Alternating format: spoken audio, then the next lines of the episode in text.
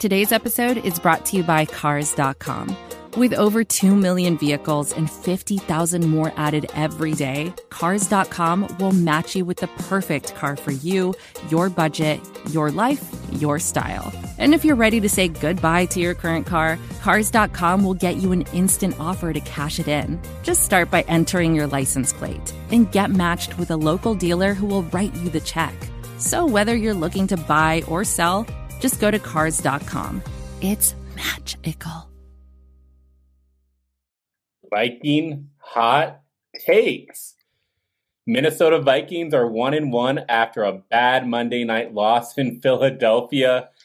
Eric, how you doing, man? I was doing a lot better about 24 hours ago. Well, maybe even before that, because the game was already kicked off by then. But uh, yeah, it's the the Vikings are still technically winning the division. Yay! Hey, we're we're one and one, right? We're one and one, equal good and bad. Maybe we shouldn't overreact, but hey, the name of this show is Viking Hot Take, so y'all tune in and let's light this team on fire. Let's do it. Let's do it. What's your take?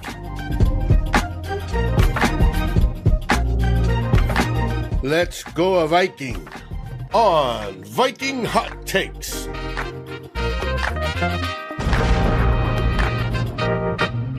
It's a simple equation. Kirk Cousins plus primetime equals a loss.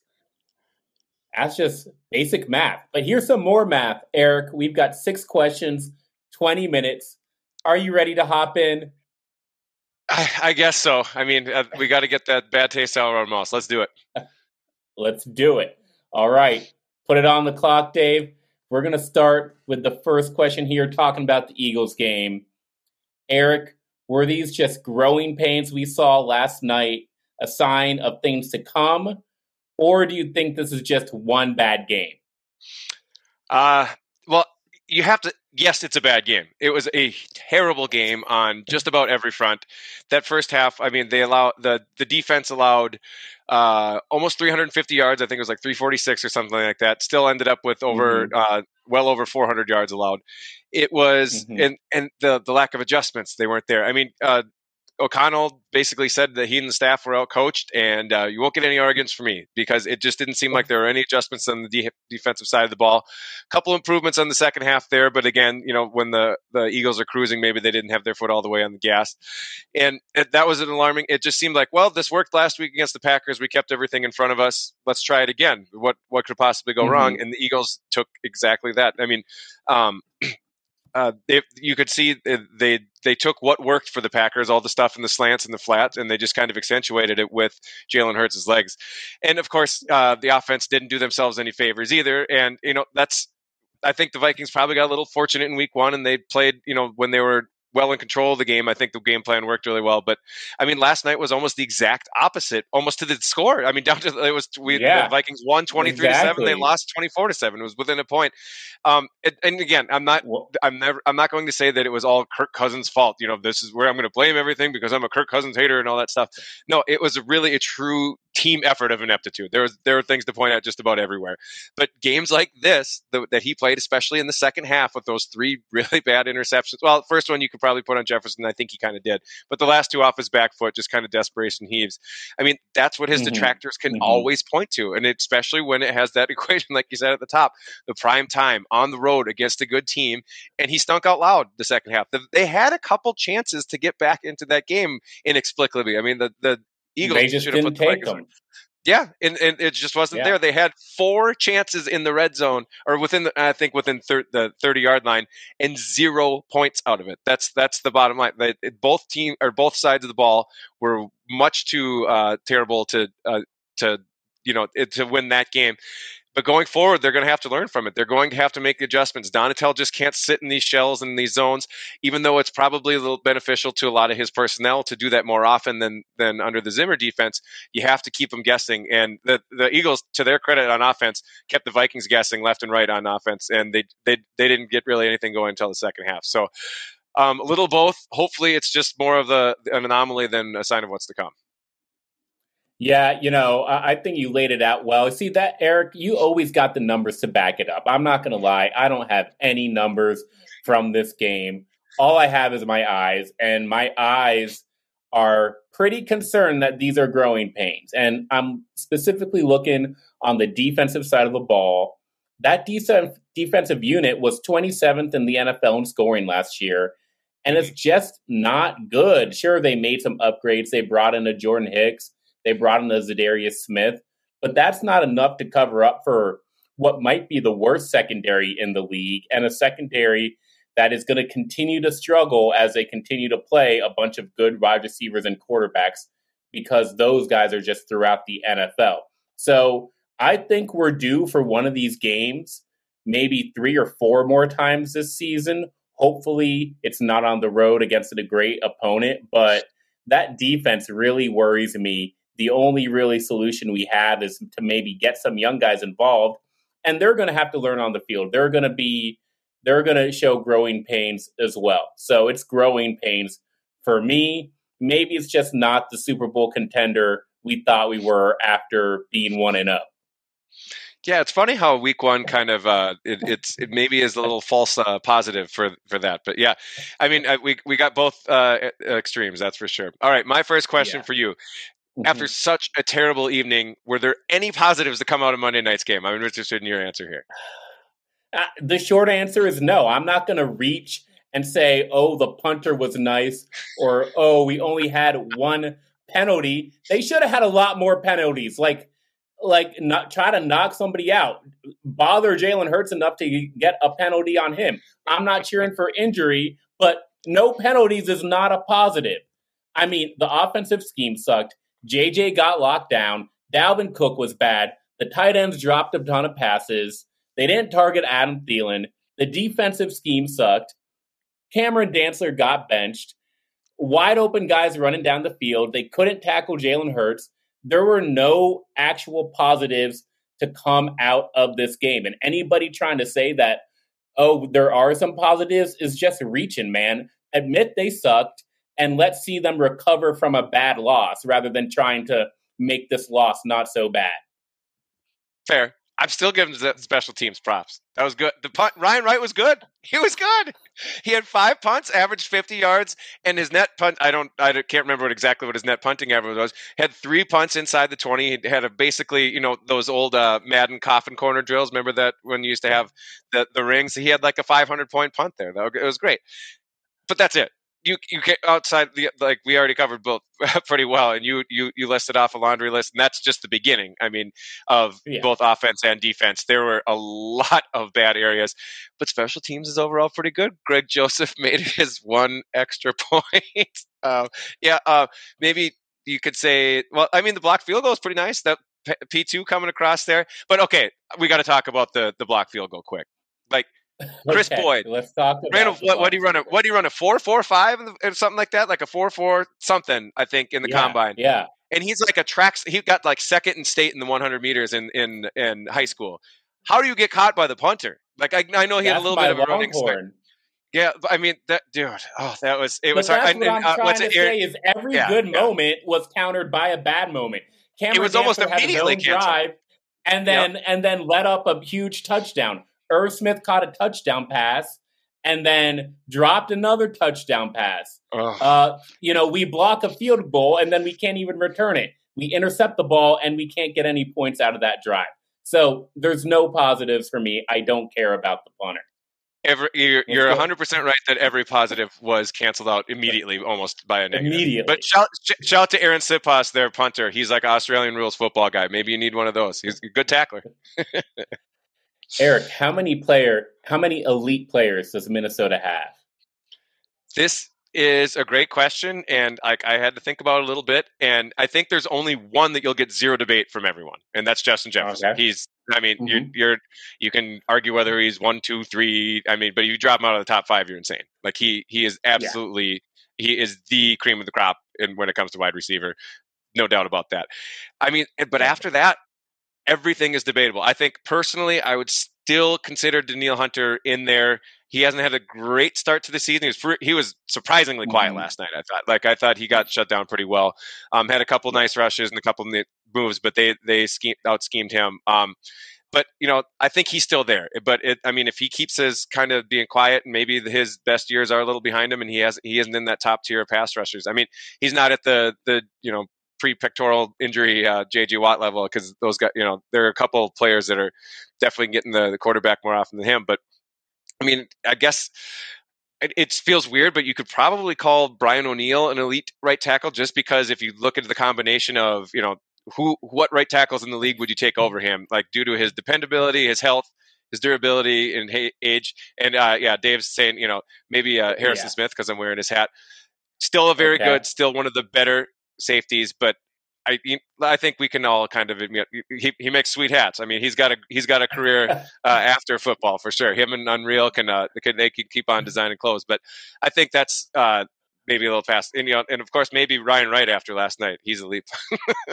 wow! I, I just got wow. To keep giving the special teams props. I got to find. What is I'm that? a positive guy.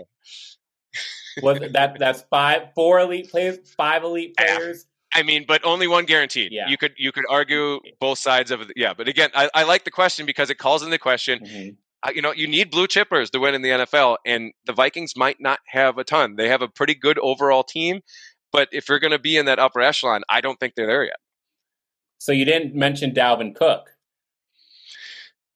Yeah, yeah, you can probably throw him in there too. But I'm I'm still upset with him after last night. He was he had he had a poor poor game last night. See, I, I, again, this is when we're doing this right after the game. The, the emotions are still raw. You didn't mention Eric Kendricks. Ah, uh, still one of the best coverage guys in like side to side. It, I don't know. He's like I think I mean when you have someone like Micah Parsons in the league now, like it, it it's a different you know kind of echelon in there. And and again, these are all yeah, you can definitely mention them too. But yeah, like there's yeah, there's only I, one I would people guarantee. Are, people are starting to talk about Micah Parsons as you know the second best defensive player in the league right now behind Aaron Donald. So here we are.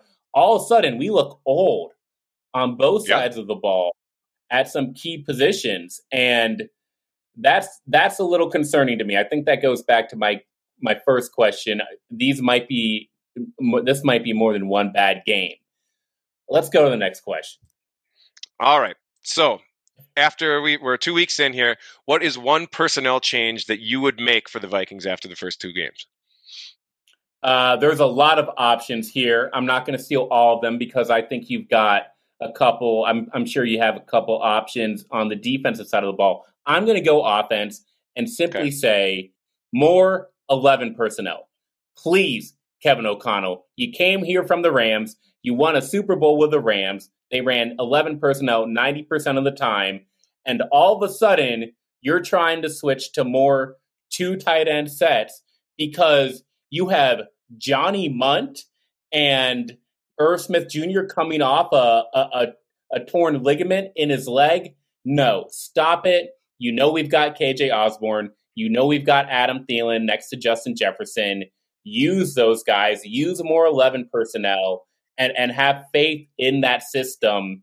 Be a little bit more like the Rams, please. Stop trying to do your own thing. Stop trying to get all cute with these running back screens and these and these tight end deep balls.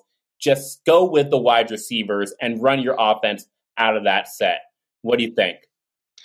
Yeah, I think that makes some good points. And I mean, uh, our our old pal that used to work for Star Tribune, Master Tesfatsion, and he uh, he had a great tweet I had to retweet last night. It looked like Adam Thielen was just out there getting a cardio workout yesterday for until the fourth quarter.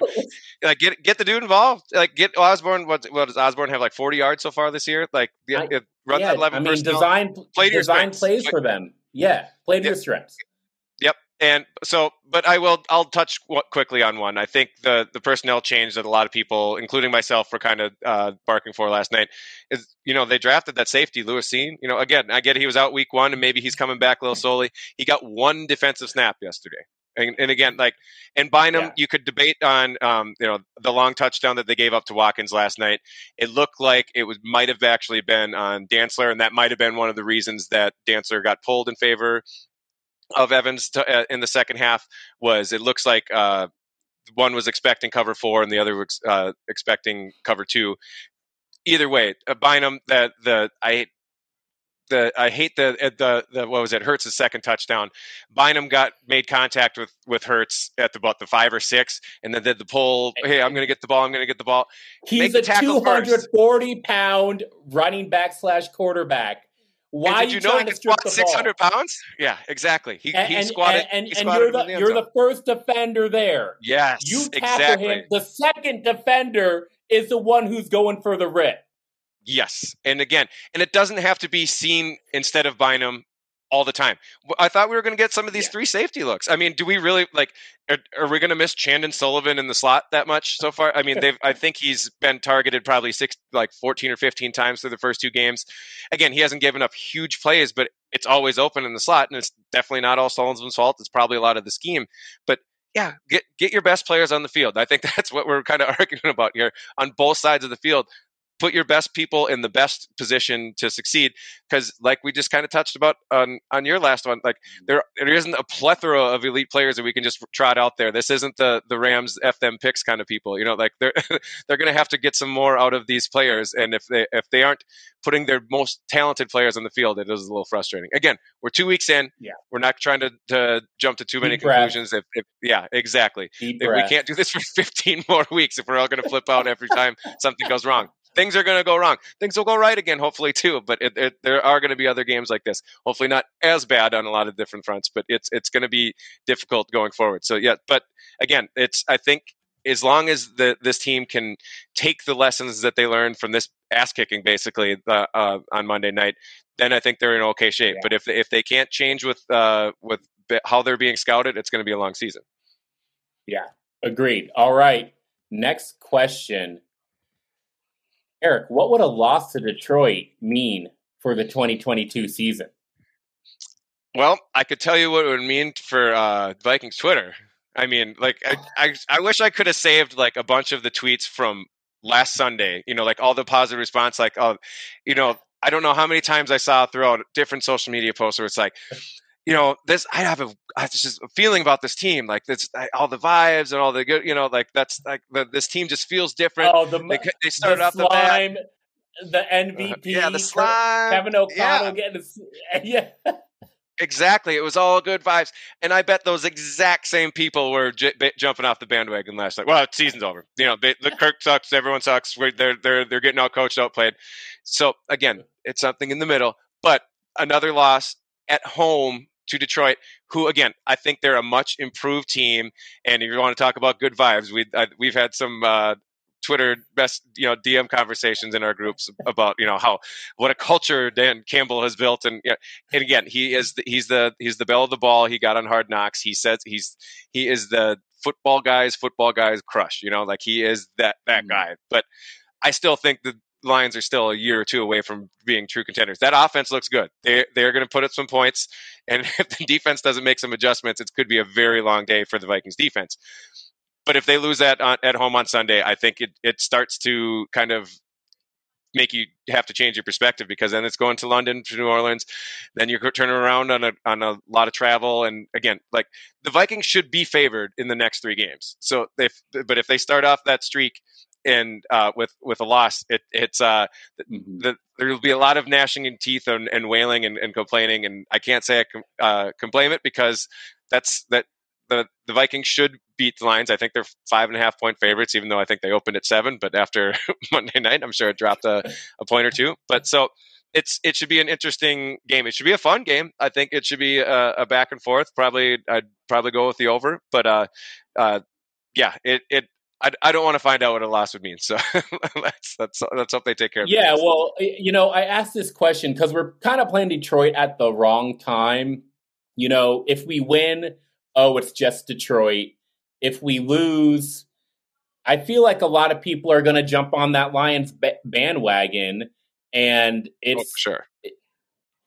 For me, I, I think Detroit has shown enough. They played one close, one close loss one close win. Well, 14 points, but it got a little close there at the end. I think it, they're competitive, and beating a competitive team should be praised. So I think a win should allow us to take Minnesota very seriously and, and treat the Eagles game as a blip on the radar. At the same time, narratives don't die that easy, and the Lions are the the Lions. So it's gonna it's gonna cause a little bit of shockwaves. And I don't think it's just on Twitter. I don't think it's in the national media. I think it's in the locker room too, where they went where they're going into this game at home expecting a win. So you better go get it. You better go prove that you can recover from a bad road loss against in, a game that you should win. And we'll see yeah. what happens and yeah, and all of those aforementioned great vibes in the preseason after week one, it's going to be hard to come by in the locker room if they if they lose two yeah. in a row like that. Sure. All right, my yeah, last question for you. Fine. Adversity is good. Go for it. Exactly. For it. Yes, they they weren't going to go seventeen and zero. We knew that. Sorry, this my last question kind of rolls in uh, to the kind of piggybacks on yours. After the next two games here, what will the Vikings record be when they return from London after the Saints game? Oof. The easy answer is one and one, right? We're we're two and two. We beat either Detroit or New Orleans.